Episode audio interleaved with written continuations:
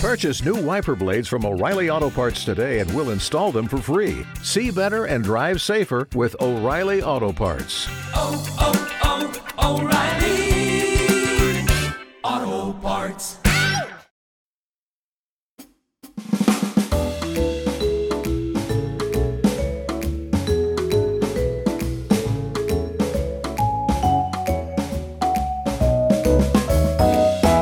Welcome to another wagon wheel. Uh, huge thanks to everyone for coming on and asking questions and all the things that you do. I'm Jarrod Kimber, as I usually am. A little bit earlier this week, just because uh, it's Christmas and New Year's and my niece's birthday, if you really need to know. There's a lot going on. Also, with the test finishing, I thought we'd just get it out the way. We have huge thanks to everyone on Patreon again for their support. Remember, if you, uh, I think it's a second tier level on Patreon. If you want to ask questions on this uh, wagon wheel, you can. But thank you to everyone who supports us on Patreon. It allows us to, you know, build up this podcast network, uh, which seems to be building quite quickly at the moment. So, you know, huge shout out to everyone there. Big shout out to our sponsors as well, to manscaped.com which you can go uh, with the code REDINKER and get 20% off their products, which, of course, their most important product is the one that shaves your testicles. If you don't have testicles, maybe you know someone who does have testicles. I don't know. Either way, I have used it and it's brilliant. We've got a new ad up, which you might have seen on some of our videos as well. So I wouldn't usually say check out our ads, but we kind of have a bit of fun with our Manscaped ads. So you might might enjoy those ads. Uh, but big shout out to them. And also a big shout out to Bodyline t shirts as well for uh, giving us t shirts. So thank you to everyone who's on the chat live today. Remember, you can just uh, subscribe to us on Spotify Green Room and you should get the alerts. But if not, we put them up on Instagram, on Twitter. Um, this one was a bit last minute, but thanks to everyone who's come through. Uh, but let's get through to the uh, questions. So Surf says, does England's abject capitulation in the third Ashes uh, match and their overall decline over the past eight years or so make them the most overhyped bunch of players of all time? Does the English media never learn from their mistakes? Uh, I don't think the general team has been overhyped. To be fair, Surf. Um, specific players, uh, I you know, I mean, Ben Stokes is a fantastic player. You can see why they would get excited about him. Jimmy Anderson's been taking wickets out of his ass. Um, Joe Root obviously is part of the Fab Four. I mean, there's some specific players there that have been hoped, but no one was hoping Joe Denly, were they? Right, you know, um, or Rory Burns, or you know, th- those sorts of players. Even you know, even Jos Buttler. There's always been reservations with with him. Um, but yeah, I wouldn't. I wouldn't have thought that. I mean, I mean, if you've got specific examples, I'm more than happy to have a look at them. But I just think that, like most national teams, when they win, people write really good things about them, and when they lose, they don't. Um, and both of those things have happened. I mean, England are still ranked fourth in the world, I think. Um, let's not forget that England went to India and won a test, which New Zealand didn't. You know, there's obviously huge flaws within their team, which I've been writing about. I, th- I think I started writing about their batting problems in 2012, and realistically, they haven't fin- fixed that from there. You know, but they're still a team that's ranked fourth or fifth. I think they're somewhere around the um, Pakistan level um, when it comes to the ICC rankings, and that's probably about fair. Um, and uh, in 2019, they ended up what two all against Australia in what was a sort of a fluky, streaky series that could have kind of gone um, in a, in a couple of different directions. If you think about the draw at Lords and everything, so um, I certainly uh, I certainly don't have a huge problem with um, uh, with that. But yeah, you know, it's England and they got a lot of media. Their players get hyped. Same thing happens with like anywhere with a lot of media. And if you're in New Zealand, no one writes about you because you don't have a full time cricket writer. Ian says, with the Ashes gone after that absolute humbling, it's made me think more generally about the coaching management team does to motivate players for dead rubbers. Is it even possible? It's really interesting. I, cricket coaches disagree with me on this, but I always think that there's a lack of honesty when it comes to sporting teams. And like everyone pretends like everyone's in this together, and they're not. Like if you're a fast bowler and there's another fast bowler in the squad, you're not really in it together um, because it's your career, right?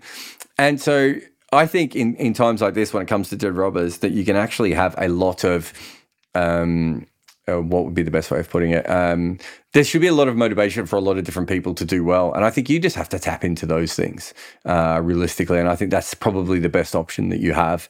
That's what I would certainly be doing. But I would have done that at the start of the series. Like I would be saying to every player at the start of the series, "What what are you trying to get out of this? This is what we want to use you for. But what are you trying to get out of this?" And, and I don't think that's any different at this stage. Um, in fact, if if now you probably suggest there's more opportunities. Christopher says, is it possible at all that it could be hybrid pitches which used for first class cricket?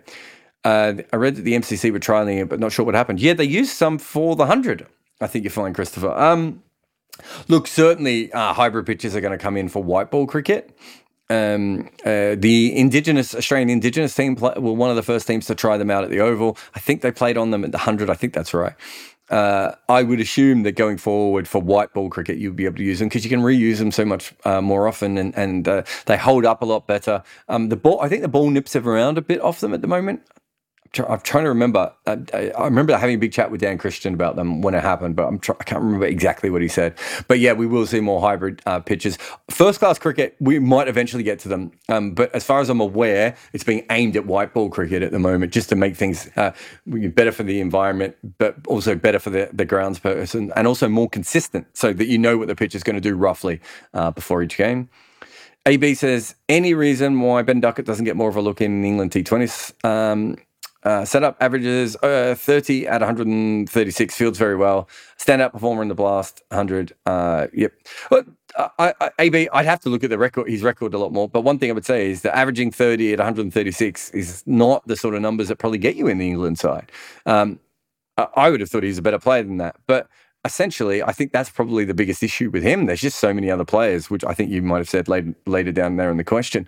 Um, but I think Ben Duckett is probably someone that they've still got a bit of an eye on. Um, uh, look, he's a very good player. I don't think anyone doubts that, but there's just a lot of very good players in England white ball setup.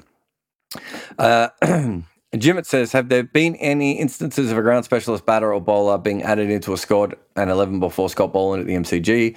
How good a return on investment is uh, using a, a, ground specialist? Uh, hey, Jimmet, look, it, it happens a bit. Uh, you used to get it a lot, especially places like the West Indies. They used to select players for each island quite a lot of the time. Sometimes that was because of the local selection committees, but sometimes it was just, we know this guy's unplayable on this kind of pitch.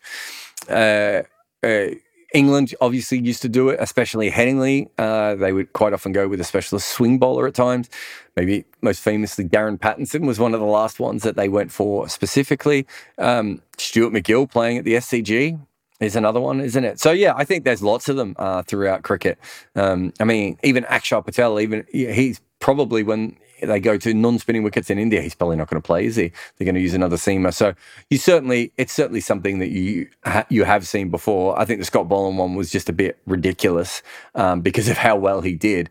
But I, I don't know if you've seen Jim. I, I wrote a piece, um, and it's up on YouTube as well, about how good he is everywhere. He's not just good in, in, in one place. He's he's very good right across Australia, except for one wicket, which is uh, Reef. Uh, Rhubarb says, looking back on the year, there's been some great test cricket this year, but I continue to be uh, baffled by the first Bangladesh versus Sri Lanka match in April. I don't understand why Bangladesh batting first waited around 30 minutes before lunch on day three to declare. um, by that point, a draw seemed inevitable. What are your thoughts? I mean, Rhubarb, if you think I'm remembering a test match from April, I have enough trouble remembering what happened in the in the last Ashes test or what's happening in the India South Africa test at the moment. Um, I don't remember covering that game. I don't know what I was doing in April, um, but I do remember people talking about it a lot. Uh, yeah, but I, I, can't give you an exact um, answer on that one. I probably would have had to have gone back and had a bit of a look at it. But um, quite often, when you see a team late declare like that, it's probably more to do with, um, well, I don't know. Um, but but I probably think that Bangladesh were making sure that there was absolutely no chance that they would lose. But if you're saying that they were over 500 in front, oh, it's on day three. You were saying, yeah. I mean, I'd have to go back and have a look at it, Rhubarb. So I, I really have, have trouble um, remembering that game. Uh, says in a recent Channel 9 interview with Ian Chappell, he expressed the view that a role of the coach in the team is overrated. Geez, he's never re- uh, said that before. I mean, he said that a thousand times before. Uh, do you think the value of the coach team um, is greater in T20 than Test matches. Perhaps Chappell's view is based on 60s and 70s. When the te- yeah, I mean, his his view comes from the fact that he hasn't played under good coaches. If he's played under good coaches, Chappelli would be telling you how great coaches are over and over again. You, I, I think it would be almost impossible now to be a Test captain and not have a coach. I, I don't really understand what Chappelli thinks the modern game is. It would just be impossible. And we're not going to go back anyway. Um, uh, to, to to your point of uh, do you think the value of a coach to a team's success is greater in T20s and Test matches? I think T20s are generally a franchise competition, aren't they? Um, you know, more often than not. And if you if you have like a franchise competition in that in that kind of way, um, it means they just come and go. They don't have the same they don't have the same impact as other coaches.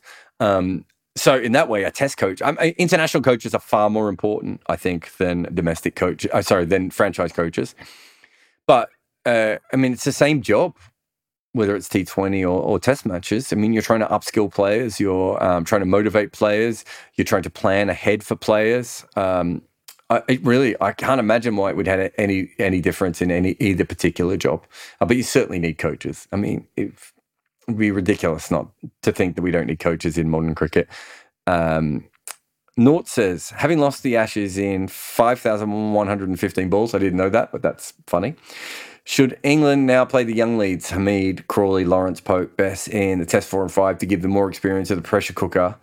Um, for the inevitable drubbings? Will it serve them well or curtail their fledgling England careers? Look, I always think it's tough to throw in so many younger players um, in that kind of environment. You do probably want to see who sinks or swims at a certain point, but look, look at Hameed. Do you really want Hameed to come away from this series averaging twelve? All right. Do you really want Crawley to come away from this series averaging eight? Um, that's tough, realistically, going forward.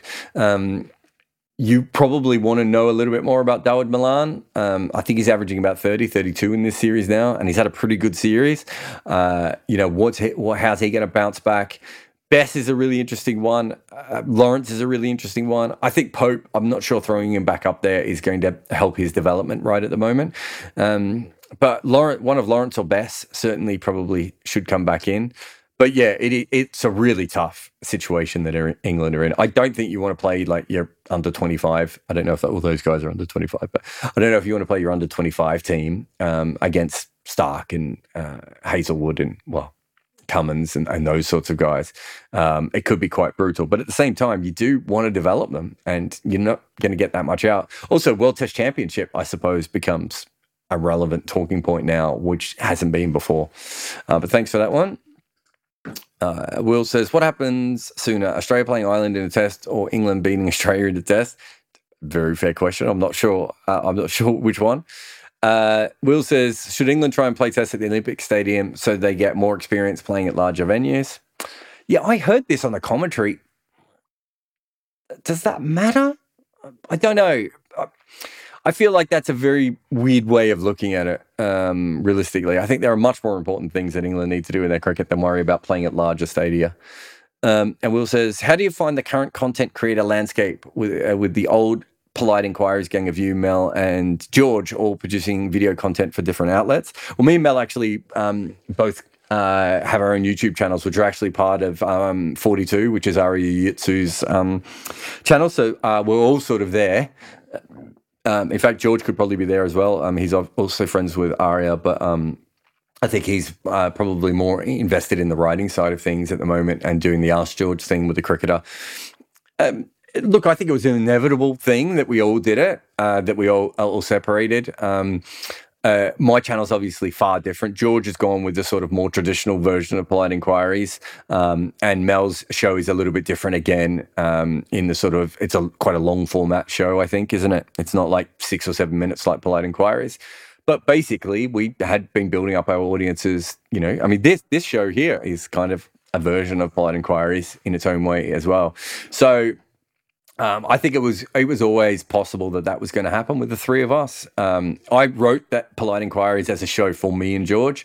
Mel sort of came in and made it her own when when she was doing it separate to us, or, or even with one of us. Um, it's a slightly different show there. So it, you know, everyone had to make that show into what it was. So it would make sense that we were using it outside of that. But I mean, one thing that I didn't want to do was just do Q and A shows on my YouTube channel, which is why my YouTube channel is so vast and weird, I suppose. But thanks again to everyone on Patreon for getting those questions in. All right, and we've got a few here. Oh, there's a few written questions, but let me just get to the audio ones first. Omkar, are you there? Yes, I am. Yeah. Firstly, a privilege to speak to you, Jarrod. I had just written the question I had that if you do want to, like, or just a comment, was that if you do want to rebuild this English Test cricket side, people keep saying that it's a it's basically you have to do what you did in 2015, where you like uh, revamp the structure, you help people with their mindset. That's not the case with this one, is it? Like you say, like people just can't track. Like if you want mm-hmm. to say put focus on white, say you say magically you wake up tomorrow, you want to put the focus on red ball cricket. What are the three actionable items that are going to magically make batters better? There is nothing. No, no. At least three to four years to get good batsmen up at the international level. Yeah, I think if you if you think about it from a point of the 2015, one of Eoin Morgan's big points back then was look at the players outside the team. They're fantastic. Let's just get them in the team. And let's let some of the guys in the team off the chain like Moeen and and, and use Liam Plunkett better as well. So that's a big difference between where they were then and where they were now. I, I think that really it's more about just resetting the entire structure a little bit. So it's, it's interesting because 2015 they copied New Zealand, didn't they? Whereas actually, they probably should be copying New Zealand again. Now, it's New Zealand who really revolution. No team has improved more in red ball cricket um, over the last generation than New Zealand, and it took them a while to do it. And how did they do it? They fixed their pitches. Um, they looked at the way that they picked their teams. Um, there was a there was a a better, more professional relationship um, that they had with their players and their coaching structure and everything. Now, England have some of those, but going back to coaching and and uh, well, the pitches specifically could again help England. Like, there's no doubt that if Darren Stevens is taking so many wickets, and it's not just Darren Stevens. I mean, Jesse Ryder had some great career, uh, some great years there as well. If those sorts of bowlers are taking so many wickets in England, that's not really setting you up to be good Test nation. And I think that's I don't think anyone sort of disagrees with that. That's a fairly common thing that's out there. But it also comes back to what is the county cricket system, which is it's different the county cricket system to every other system um, in the world. And the county cricket system was never set up to produce England players, and it's still not entirely set up to produce England players. Whereas New Zealand could overhaul their system quite easy because that's what it is, right? I mean, Otago might want to beat Wellington, but at the end of the day, they know that their role is to produce um, uh, New Zealand players, and the Shield works that way, and you know, and uh, franchises in South Africa work that way. So um, I, I, really do believe that that's probably what they need to do, but um, it is a much different kind of job uh, than what happened in white ball cricket for England. I think you're very, very spot on there. Small follow up on that.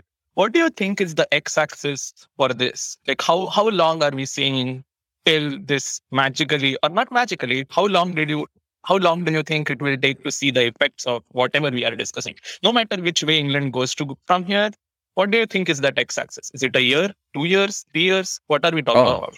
You're saying until they have a consistent batting lineup again, specifically? Yeah. Uh, that could be six to eight years. Well, okay because there's not. I, have I watched the um, England under 19s recently. Mm-hmm. I I wasn't blown away by the talent there. I didn't see anything there that I hadn't seen before. If you look at Hameed and Crawley, talking about young guys um, coming through. Bess, uh, so, well, Bess is not a batter, I suppose, but um, uh, Pope. That's the generation that you would be hoping would save you. And on paper, we don't see that coming through. Now, maybe one of those guys will. Maybe someone will have a Marnus like transformation, and perhaps they put the place. Uh, but I would think that if it is if it is a structural based, pitch based, first class coaching based problem, right? That's a generational sweep that you need to change. Um, so you might still. I mean, don't, don't forget if you look at New Zealand, they still had Williamson and Taylor and McCullum around. So it's not like you won't, and and, and England are still going to have Root and Stokes around, but those players are the fluke players, right? Your bread and butter. If you if you go back to Australia and the West Indies for their periods from seventy five through to two thousand and five, you, what you're really looking for in that period is what what what does their fifth best batter look like, right? You know what is that? I mean, my my big thing is always what is your first change bowler right? If your first change bowler is Pat Cummins or Joel Garner, well, fucking good. You're going to be a pretty good team, right? If your if your sixth best batter is or your fifth best batter, um, you know, is a young Chanderpaul or um, a young Richie Richardson or a young, um, you know, or Gus Logie type player, right? You're probably going to be a pretty good team. And if it's not, and you can't fill that gap, then that's probably where the trouble is. And that's the level where, you know, you you take a amateur setup and you turn it a little bit more professional, right? That's how you get that player from they're not that good, but we can get a little bit out of them to they're good enough.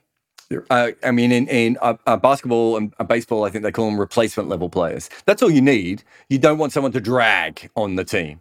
Um, and for England to be able to do that, that's six to eight years away, I would think, unless a magic crop come through or they find a way to turn their white ball batters into red ball players or, or you know something unforeseen um, but to have a consistent good batting lineup i would think would take quite some time if it is all the structural problems. If it's just if it's literally just a bunch of bad red ball batters came through england at the same time um, and the next generation are not like that then that won't be a problem right? I i don't think that's the case though. But um, thank you so much for your question mate. Thank you. jimmy are you there? Jarrod, am I audible? what yep what's your question? So I wanted to ask you about uh, this current South African team. How do you Mhm. rate them? They're like most teams in the world, mate. They have very good bowling, um, very good bowling depth, um, and they don't specifically have the batting to be able to back that up. So I can't see how they can consistently make enough runs for their bowlers to win them games. So they're not that much different than maybe England or West Indies. Can they do well away from home? Like in Australia, they have a very good record in Australia, previous South African teams. No, I wouldn't have thought so. I wouldn't have thought their batters would, would handle Australian bowlers in Australia at the moment. I just don't think their batters are good enough, but their bowlers will certainly take wickets in Australia. I can't see any reason why they can't. They, I mean, I thought Ngidi bowled really well in this test, and obviously Rabada's incredible, and Nortje. Um, you know, there's a lot of bowling talent there. Um, uh, there's uh, there's a couple of other guys, obviously, just outside the team who I think are really good as well. Uh, Sipamla and uh, Olivier. Um, you know, so there's a lot of very good bowling talent there. But is that bowling attack better than Australia's? No. Is Australia's batting lineup better than South Africa's? Yes. So you would assume at this point that Australia would do better um, against South Africa. How about their white ball teams? I think their one day and T20 teams are in good shape. Yeah, I didn't think that at all. I thought they were quite poor in the T20 World Cup, and they ended up with a good record through luck as much as anything. I really didn't think they they were that good in that tournament. The more I saw of them, I think what they end up with four and one um, in the tournament, and I really didn't think they deserved that record at all. I thought they were a very, very average team, and very similar to what I'm saying. I- Uh, in that case, I thought I think they have of They were average but they ended up winning the World Cup. I mean, you can't. Yeah. Like, I still think Australia. w- Yeah, I still think Australia was slightly better than South Africa in the World Cup, but I, I wasn't. think South Africa had, had arguably one of the best bowling lineups in the tournament. They had a very good bowling lineup, yeah, but it's that's what I'm saying. It's exactly the same as their red ball team, right? And they had they had a very weak um, batting lineup after you know the, you know a couple of guys sort of towards the top. Uh, Look, I, I- don't think they're going to slip that far because if if you have bowling that good and you have a couple of batters that can kind of hold you up, and they certainly have that. You know, even someone like Rassie van der Dussen, he's you know um, in, in modern world, he's a very very good player. Um, so I think they certainly uh, they're not going to fall off the map, but um, I can't see how they win consistently with a batting lineup like that. And look, they're not the only team in that. There's quite a few of them out there. Cheers, Jimmy. Fahan, are you there? Yeah, my question was about these two matches in Melbourne and what is uh, Centurion.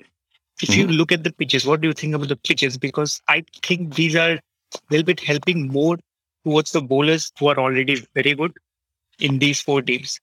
If this happens and it- it's a pattern for some time, batsmen are hardly able to make an error. I, as you say multiple times, I have heard you that the bowling has become very good. But do you still think there is the pitches are a little bit more in favor to the bowlers nowadays? Yes, but I also think that bowlers are just so on top that it might look that way. But these last two pitches, yes. Um, Melbourne was green. It's probably as green as I've ever seen Melbourne look for a test match. Yeah, Melbourne was surprising. Yeah, and this pitch, the the the um, India South Africa one, I haven't seen as much of it, obviously, because I've been covering the other match. But I've watched, I watched a session and a half yesterday, and probably a session and a half today. Um, it's very inconsistent bounce. Um, it looks looks like a bit of a, a bit of, bit of a dog of a pitch um, from a consistent bounce perspective. But yeah, I, I, don't have a problem with those in general. I don't have a problem with the, the pitches being slightly in favour of the bowlers either. Um, it just happens to be that at the moment the bowlers are well, or seam bowlers anyway, are well on top for for a number of reasons around the world. Um, but I don't think that's going to be the case in in all pitches. Um, I don't think that was particularly like if you go back to the Ashes, I don't think that was particularly the case in the last few um, Ashes tests. Uh, might probably, well, we don't know what New Zealand is going to roll out for Bangladesh, but traditionally, well, sorry, the new tradition of New Zealand cricket is quite flat pitches, um, and that's where the majority of the runs have been scored in the last couple of years of cricket. So, um, yeah, I mean, it's a it's a very fair point. But thanks so much for your question, mate. Karthik, are you there? Uh, hello. Yeah, how you doing? Uh, hi, uh, Jaro. Thanks for the opportunity. That's yeah, uh, my question is uh, again, uh, you know, uh, the post-match discussions, uh, you know, of uh, Ashes, you know, which is like the moment you see any teams losing couple of series or you know doing pretty badly against in away matches, you mm-hmm. see mm-hmm. former players or commentators saying change the system change the system you know uh, you know that is you see Ramiz Raja saying for Pakistan uh, Mahela Jayawardene Sangakkara saying for Sri Lanka. Now England England players saying it for uh, you know English county systems. Again uh, why that obsession you know of changing the system? Uh, whereas uh, at least if you see from India perspective we want to see our state team doing well. You know we want to see our state teams matches getting like uh, telecasted. Uh, I hope similarly uh, there are fans uh, uh, for uh, you know county teams, state teams across Sri Lanka and Pakistan also. So why not build on top of that if it was working well, I'll stop you there. I'll tell you why. Because none of those systems that you have just talked about are made to make international players. That's the problem. And anyone who's played at that level knows that because if they've played at first class level and then they played at international level, they will all tell you in for hours on end in bars at the end of the night how these systems are not set up to play, make players play international cricket. So India is getting over that by the fact that there's just more talent in India than anywhere else. And so they can overcome that. Sri Lanka and Pakistan and England don't have that luxury, especially compared to India. And they don't have systems that are set up to get the most out of their players and prepare them for international cricket, train them for international cricket, um, uh, so they can work out who the best players are to select for international cricket. That's why they're talking about it. The system doesn't work, right? And why those systems work traditionally is because everyone had those systems traditionally, so it wasn't as as big a problem. But the few teams that probably didn't have those systems were probably teams like Australia who did phenomenally well. So you have someone like South, uh, someone like West Indies. Their domestic structure has never really helped their cricket, and their players actually got good by playing league cricket in England, and then playing in for Kerry Packer and county cricket. Um, separate to that, so if you really want to fix the your team, and there's a big problems within it, and you're not just waiting for the next really talented players to come through. You have to fix the actual structure of how you are preparing players grooming players, training players, allowing them to play what pitches they're playing on. And at the moment, that's not happening in England, certainly not happening in Sri Lanka. Um, Pakistan has massive problems with their first class structure. So, what you're relying on then is really talented players coming through and, and then a captain and a coach hopefully being able to hang on to that and win a bunch of games in a row. If you want to be consistently good for a long time, the best thing to do is to change the structure of the system. I uh, get your point, but uh, there are no, uh, uh, you know, smaller modification that can be done to fix the issue rather than changing the system altogether. Because uh, my no, no, well, you could do smaller modifications. You could certainly do smaller modifications. New Zealand didn't change; they they did modifications, and they've gone from terrible at red ball cricket to the you know, number one in the world. There are certainly smaller modifications you can do, but that's what you have to fix. That is it, whether it's a small structural problem or a massive structural problem, that's where you have to tackle the problem. And, and your thing about people enjoying first class um, cricket teams, it's like you, you, say that people like state teams. Where are the massive numbers that are going to watch first class cricket around the world? Right? It doesn't exist, mate. Doesn't even exist in county cricket, and that's the one that's probably the most popular.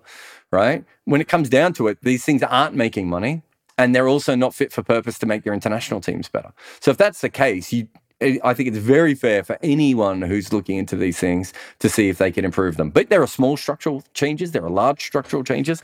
Australia did a thing a few years ago where they thought they were improving things and they made a very small change, which actually took everything backwards, which was they changed how their second 11 competition were.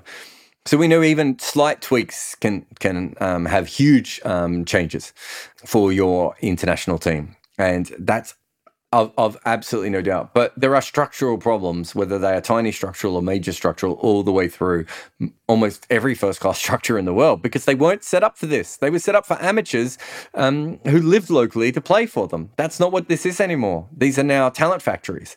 This is now about getting the best players in the world um, uh, available so that they can play a test in Guyana and then a test in Johannesburg and then a test at the basin, right? That's completely different. That's not what first class cricket was set up for in, you know, um, in in in, uh, Colombo um, 70 years ago. So you have to change your system. If you don't change your system, you're just going to fall behind and you're going to lose a lot. So we may not even in this age of uh, internet, we may not be able to see, say, all the Mumbai matches, uh, Tamil Nadu, Delhi matches getting streamed or uh, similarly with the uh, Sri, Sri Lanka Pakistan matches. Well, every first class game in the world will eventually be streamed, will be my guess. It's probably taking just a little bit longer than it needs to be, but eventually that will be the case and every first class game will be streamed. There's no, it's easy to stream now. Um, it's quite cheap and um, it's in the benefit of if you're if you're trying to find the most talented players, you really don't want to be sending your scouts or your selectors or your coaches out to every single game. You really want them to be able to look at a database um, of those players and be able to press a button and go, I just want to see them against left arm pace and see them face 500 balls of left arm pace. That's what you're looking for. So every first class game in the world will eventually have to be recorded and streamed and and all those sorts of things. Will be my will be my guess. Thanks for your questions, though. Um, I just got a couple that have been written down. Goppel says, uh, "Can you react to the analysis by Corner to show the issue with England in Australia is primarily its bowling and not its batting?" I don't think Corner did that. Did it? Kartikeya did that.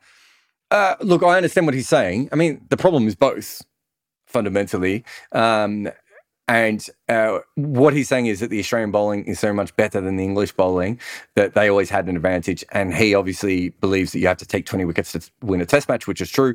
I would say that to win test series over a long period of time, you also need a consistent batting lineup. Um, but but I had a conversation with him on Twitter today about that uh, about something a bit different about the fielding. I think if you break this down in into different teams or units within the team. So if you look at batting, bowling, and fielding, the Australian bowling is the best unit. The Australian fielding is probably the second best field, uh, unit. The England bowling is probably the third best unit. The Australian batting is probably the, the fourth best unit. And then you've got England's fielding and England's batting down the bottom. Um, they're losing. They're losing to Australia on almost every metric there or they are losing. They're worse than Australia on, every single metric when it comes to batting, bowling, and fielding. If you break it down further and you look at openers versus middle order versus new ball bowlers versus first change bowlers versus spin bowlers. Everywhere, everywhere you look, um, Australia is beating England um, at the moment. Even Cameron Green's probably had a better series than than Ben Stokes so far, um, and Cameron Green hasn't played particularly well with the bat. So uh, right at the moment, uh, they're beating them in every single part of the game. Keshav, you there? Hi, Jarrod. Can you hear me? Yeah, yeah. What's your question, mate? Yeah. So again, uh, on Ashes only. So this debacle, would you relate it or would you call it the equivalent of uh, where England were in white ball at the end of 2015 World Cup? Because you know there also at least the problem was you know they had the problem cut out for them because they knew that they had to go to white ball specialists couldn't really uh, survive the white ball cricket with the red ball players but here the problem seems to be a little more twofold or threefold, if you will, because here they have tried white ball people as well in red ball. Hmm. They have tried the red balls. Uh, I, sorry, just to stop you for one second. We, so I don't know, you might have missed one of the earlier questions, but one of the early questions was about this. Um, the difference was in 2015, they knew they had a lot of talented players who were just outside the team who weren't coming in because they were trying the wrong kinds of players. They also knew that tactically they hadn't allowed their players to get the most out of themselves, right? That's not the case with this red ball team at all. So it in that way, it can't be really compared to the white ball. The white ball reset happened really quickly because Uh, the players were there, and it was just a change of tactics. There's no, pl- there are no players available to change this team in the short term, and there's no tactics that will help them get better than they currently are.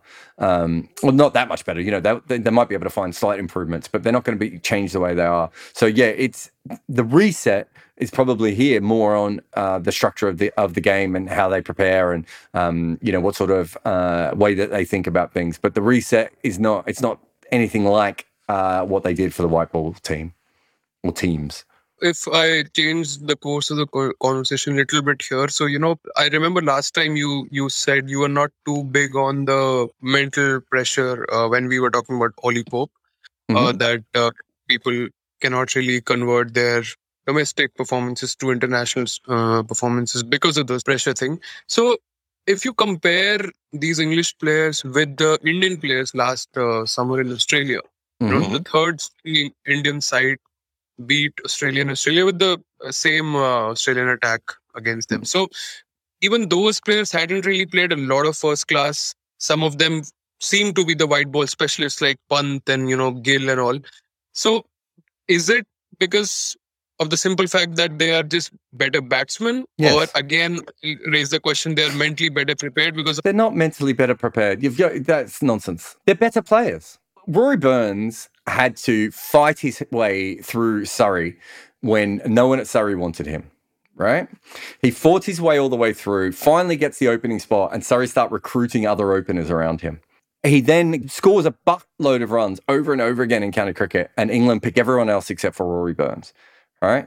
What part of him is not mentally strong? Dom Sibley was a young player that everyone thought was going to be an absolute star who ended up failing at the club he was at and having to go to another club um, and work that out, right?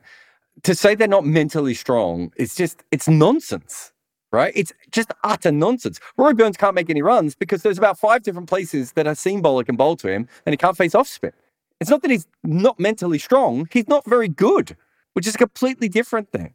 You've really got to let this go, mate. It's a thing that people say because they don't want to look at real real reasons, right? I, I would say Dom Sibley's a very mentally strong player. To, to make it to the test level without with literally being able to hit the ball on the offside is incredible mental strength. But it also shows he's not very good because he can't hit the ball on the offside right? And that's a huge problem for him. And um, so, realistically, that is what is far more important. You can have a player who is very, very technically sound who has a bad temperament for whatever reason. Maybe they don't work on their game enough. Maybe they can't, can't replicate their skills all the time. Um, maybe they just don't have the right headset for to be a professional athlete. Those are all fair things. But this whole thing of like these young Indian kids are, you know, are, are better at handling pressure. No, they're just really good. Have a look at their techniques. Have a look at the way they set up. Have a look at where their weaknesses are right? They're very good players. Also, the other thing is, which is very fair to say, that the Australian bowlers um, have bowled a lot better in this series, partly because Pujara hasn't tired them out. Um, but but just in general, they bowled a lot better. I think I think Mitchell Starc and Nathan Lyon uh, were very they were uh, they've improved since last year and they're in better form than they were last year. Which these things happen. I mean, that's going to happen to anyone. But yeah, no, it's quite clear. There's a lot of mental tough players within. There are people in club cricket that are more mentally tough than people in Test cricket, right? But they're not very good.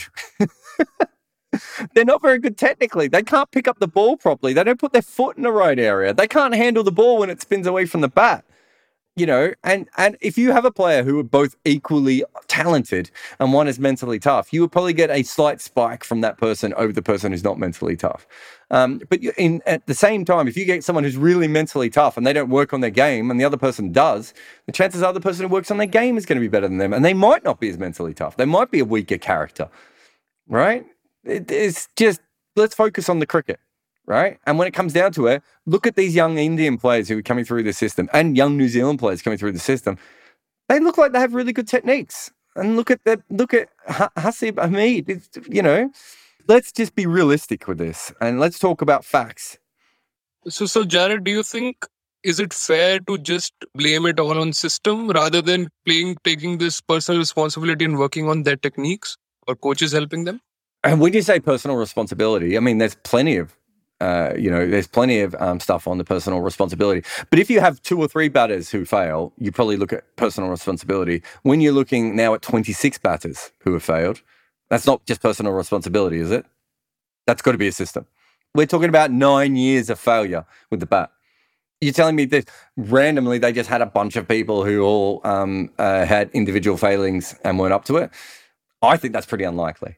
But then, do you think there it's not just the players' uh, fault, but it's the coaches as well in the system who never really bothered about uh, England batsmen techniques outside of England? Yeah, it's definitely yeah. I thought that's what we were talking about. But yes, it's it's the coaching, it's the coaching structure, uh, it's the probably the, school structure probably plays a part in it. The academy structure probably plays a part in it. Yeah, it's everyone. I mean, you. Don't, I don't think you have a sort of generational fail like this if it's one thing. Um, I, I, saw, you know, you see hilarious things. A bit, bit to go back to your mental thing. Going, oh, it's the problem is all the England players now they're, you know, millennial snowflakes. So who do you think they're playing against? They're playing against millennial snowflakes from other teams, right? Everyone's a millennial snowflake by that by that metric, right? Um, and other teams, at least two teams, can bat. Uh, thanks for your questions, mate. Ashish, is, it looks like he's asked his in written form. Uh, when you look at England's bowlers, I don't find any threatening where no bowling bowls more than 140 clicks, blah, blah, blah, blah, blah. Um, I know they have Archer and Wood, but they're either injury prone or in Wood's case, too streaky. Why is it that they're unable to produce these types of bowlers compared to, say, India, who have a fairly deep stable of such bowlers? Well, it has taken India 80 years to have a, a fairly stable thing. You need to, we need to be a little bit realistic with these sorts of things sometimes.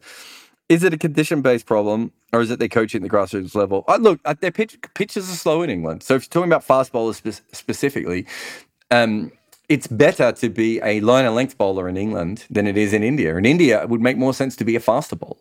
Um, in Australia, it makes more sense to be a bouncy bowler, probably to a certain extent, South Africa as well. Um, so, yeah, it is conditions based, right? This has nothing to do with your question, but Ashish, if, if you look at the way that left arm finger spinners develop in different parts of the world, the kinds of left arm finger spinners that have come out of Australia, South Africa, England are absolutely nothing like the kind of left arm finger spinners you see come out of Asia.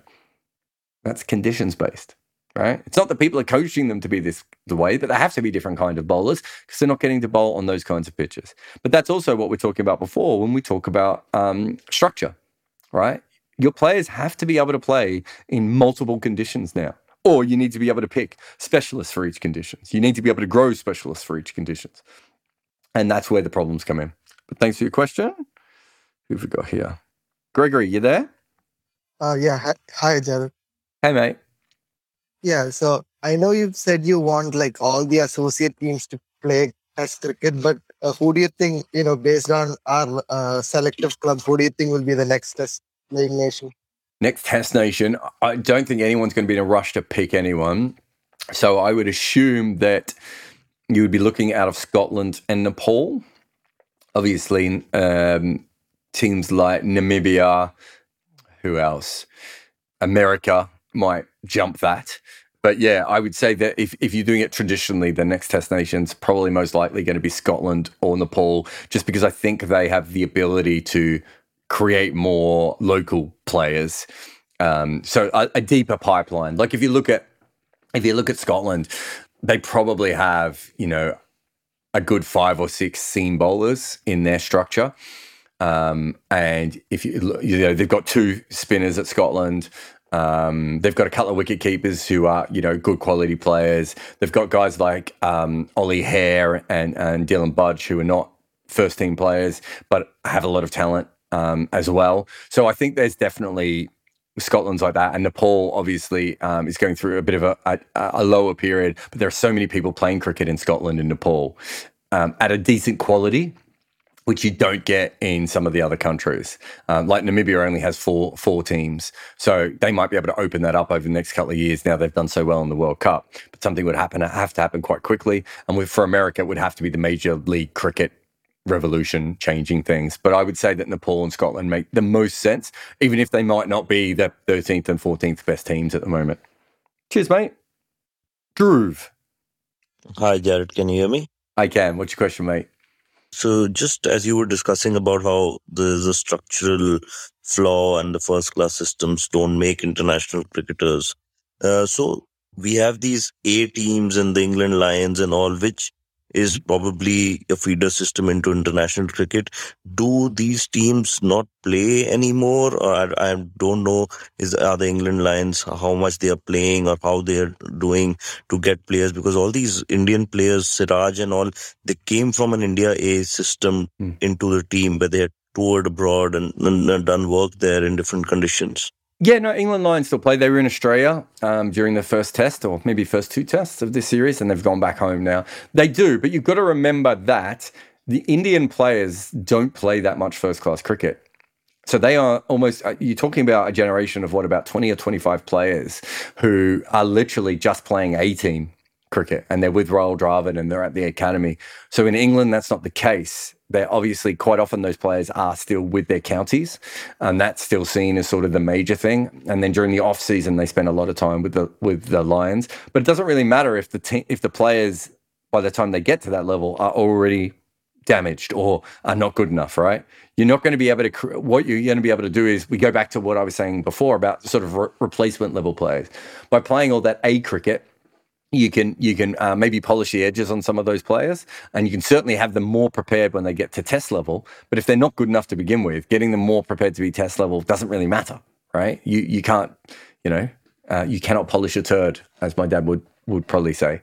Um, and so, you know, I. I I think that system's good. I think it could be better. I think Australia, India, and England should actually have like a nine month of the year. You know, once you know who your best 20 players are outside your your your top 15 i think they should be playing in all these different places consistently i think india uh, sorry not india i think england should have england or australia should have an academy in sri lanka um, uh, you know that is being used three to four months of the year um, and they should be inviting other teams over to come and play them there um, and I think other teams as well, uh, other places as well. Like you know, for, for England having an academy in South Africa, make a lot of sense, right? It's like, uh, you know, you're going to have to if if you're going to be win consistently, you're going to have to overcome sort of South African conditions, which are very similar to Australia, which have um, um, you know similar to New Zealand in some places and similar to West Indies and other places. That's what you should be doing, uh, and I don't think it, even India is not at that level yet. But that's I think where that's where this is going, especially for the three major teams. I think going forward, um, I really don't understand why Australia just don't have their own academy in Sri Lanka. Um, I think I wrote about it in 2007 or 2008. It's a no-brainer for me. You, oh, your players aren't very good at playing spin in Asia. Let's go to the place where it spins more than anywhere else, um, and sit everyone there for three months of the year. Get them to play amongst themselves. Get them to play Sri Lanka. You know, whatever you need to do. Um, it, it would help Sri Lanka as well. Um, it would be, you know, a phenomenal um, situation to have. Um, and the facilities are quite cheap there. You could, you could, you build an incredible. It's a great place. Who doesn't want to spend three months of the year in Sri Lanka? Um, I'm available if anyone's um, offering that. Thanks. No worries. Cheers, mate. Ekanth, you there? So uh, the question is kind of basic. So, uh, what are the things that you notice and observe, like while watching cricket in real time? Because uh, you know sometimes you, uh, like uh, as a casual fan at least, uh, if you try to focus on one thing, you kind of miss out on uh, the others. So you've been a professional for a while now, and uh, you probably followed the game for even longer. So, what are the things you do now, and what are the things you've tried? Uh, I've got lots of different ways of doing it. Sometimes I like to watch as a casual fan and see what grabs me. So I'm looking for almost like something to find me. Other days, uh, I suppose at my most, I don't know if diligence is the right word, but obsessed, um, I, I write a note down about every ball. Um, or yeah, uh, I usually can't do that for more than two hours because it just gives me a headache. Um, but you know, uh, I will have a note about every single ball and where it has gone. Um, if I'm doing analysis, I'm probably looking for something like, oh, wait a minute, is that is there something going on with the pitch uh, when you pitch at a certain length? Is there a way I can look that up now? Um, uh, and then you know, and then I suppose those are the sort of the main things that I'm looking for. I'm you know looking for information. I'm looking for story. I'm looking for color. I'm looking for something that catches my eye. I'm looking for something that interests me. Um, and then and then then I'm kind of following whatever that thing is. My pieces tend to be really specific about one part of the game. Um, so once I get obsessed with whatever it is on that day, then I sort of follow that back down the rabbit hole, if that makes sense. And uh, what about pattern recognition? you know you yeah just about basically. I suppose for me, I, I must pick that up naturally. There are some cricket writers who are quite good at that. I suppose just because we spend so long there, um, and sometimes you you can say this seems like a thing. Um, I felt in September of 2019 that teams were bowling a lot straighter to Steve Smith just from watching it, and then you start you then you just go through the numbers to see if it's true, and if it's not true, that's fine. And you discard it and you maybe you find something else from looking at those numbers. And if it is true then you try and work out what it is. Um, and i think that when you've watched as much cricket as any professional cricket writer does i would like to think that the patterns start to appear to you you know a little bit like card counting or something like that if that makes sense. Um, at a certain point where you start to go oh this is interesting because this is happening today um, and then you go and, and you can test your hypothesis and see if you're right and if you're wrong. And sometimes you are wrong. Sometimes you, you know, like any kind of biases, you're just like, maybe you're looking for a certain thing and it doesn't exist. Um, and other times you're 100% correct. So I certainly think that that is um, a big part of it for me. Is just, yeah, uh, uh, I've watched so much cricket now that in a very short space of time, I can probably see what a team, what a bowling team is trying to do, um, and that's usually where the patterns come from. Um, and sometimes what a batting team is, is, is trying to do as well. Um, and you know, you you have a memory bank of these things. Of wait a minute, this guy doesn't sweep. Why is he sweeping? How often has he swept before? And you look it up, and sometimes you're like, oh no, he does sweep, and I've forgotten. And then other times you look it up, and it's like he's never he hasn't swept in a game in three years. Um, and so you know you you follow that up. Um, and some players are very dynamic. Uh, so Jos Buttler is is one uh, is very dynamic and he can change really drastically from test to test, which isn't that common. And then you've got other players who don't change much at all. So Rory Burns is really dogmatic. So it's really clear when Rory Burns has changed something because, you know, so the first one was um, when uh, we were in Sri Lanka um, and Rory Burns didn't open um, against um, Dilruwan Perera. It was like, I've seen a lot of Surrey play. I don't think I've ever seen him not face the first ball before. I turn around to Gareth Batty, who played with him at Surrey. Have you seen him face not face the first ball? And Batty's like, I don't think he, I don't think I have. And we look it up, and it turned out at that stage in his career, it was the third or fourth time, third time I think ever in his career that he didn't face the first ball when opening. So that's just a hunch, really. And I could have been 100% wrong, and I could have just you know misremembered it. But you kind of take those hunches and you try and back them up. And so I suppose that's what the pattern recognition is for us if that makes sense. So it's closer to like uh, what is that? What is that type of research in uh, academics? I forgot. Quanti- qualitative research, right? I mean, you lost me at um, academics. I mean, I didn't finish high school, so I mean, sometimes you go the other way. Sometimes I like to go through the data at the start. You know, like just to look to see for anything. Do you know what I mean? Like, is there something here that's interesting um, to me? Um, you know, maybe especially around the second or third day of a test. I might just you know whip open the ball by ball data and just have a look if something weird is happening, and then and then it's probably the opposite there. So you're looking for that, but but more. I think at a certain point, I should be able to spot not every pattern, but a fair few. Um, and then people on Twitter are quite good. You know, we've got the Discord. If you're on Patreon now, you have access to the Discord that we have. Um, and that that you know people people come up with with things there. Um, being in a press box is is really good. You know, you've got I might have George Dobell on one side and Osman Samiuddin on the other. They both look at cricket in a slightly different way than I do, so they're seeing different things that I'm seeing. Um, you know, in, you know, uh, you, will have someone really interesting further down the row. You might have a different uh, local reporter who's asking you questions because they're not understanding why a team's doing this.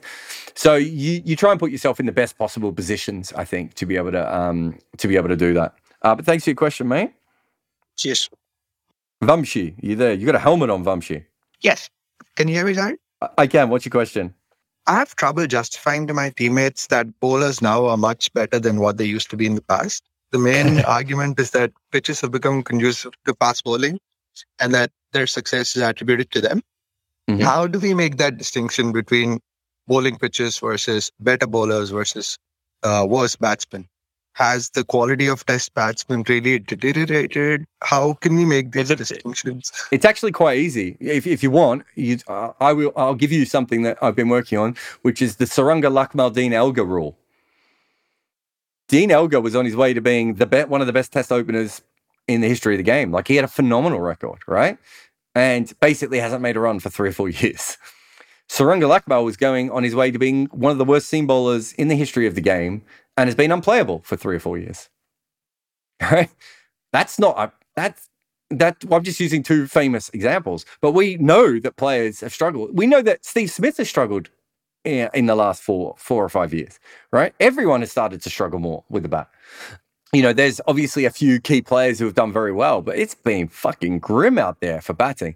I don't think it's just pitches though. If if, this helps your argument anymore, um, I think the wobble ball is huge, and it the more bowlers that use it, the harder it is for anyone to make any runs.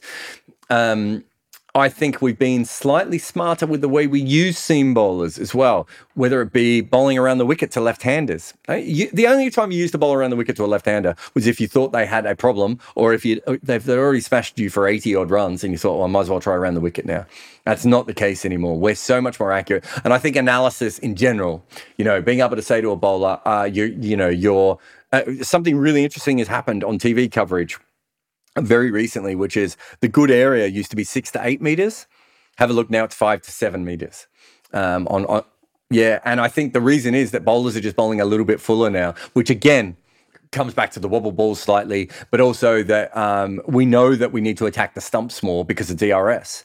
So before you would probably bowl your best ball probably just went over the top of the stumps, and occasionally you would either pitch the ball up a little bit or you'd hope for a bit of natural variation to clip the top of the stumps for an LBW.